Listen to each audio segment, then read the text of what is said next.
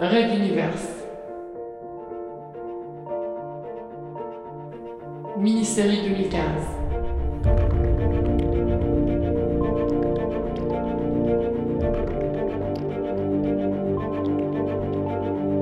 Dualité.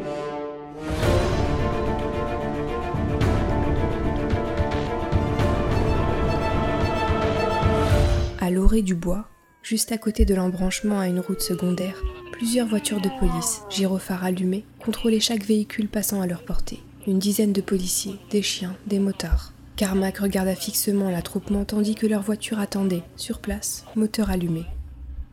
Foncer dans le tas ne ferait que reculer l'échéance. Il n'avait aucune chance. Blâme.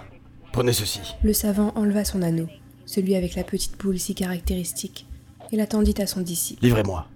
Cet acte vous disculpera et vous pourrez poursuivre votre carrière. Pardon, non, mais euh, professeur, il, il est hors des questions que je vous dénonce. Quoi qu'il m'arrive, je veux que ce savoir ne se perde pas. Peut-être que l'on me condamnera à mort pour ce qui a été fait. Mais vous, Blâme, vivez. Je crois en la vie plus qu'en la mort. Seule la vie permet à l'humanité d'avancer et à la science de progresser. Blâme ne bougeait pas, regardant la bague que son mentor lui tendait, n'arrivant pas à la prendre.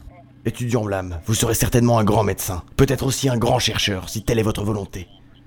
Mais comme l'un de nous doit y rester, autant que ce soit moi, et que vous conserviez le flambeau. Qui sait, un jour peut-être vous pourrez reprendre nos recherches.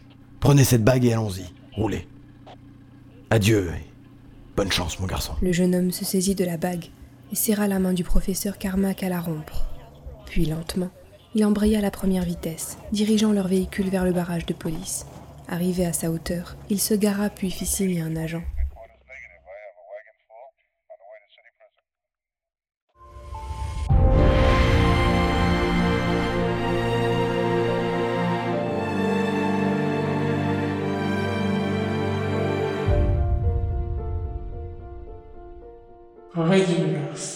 À.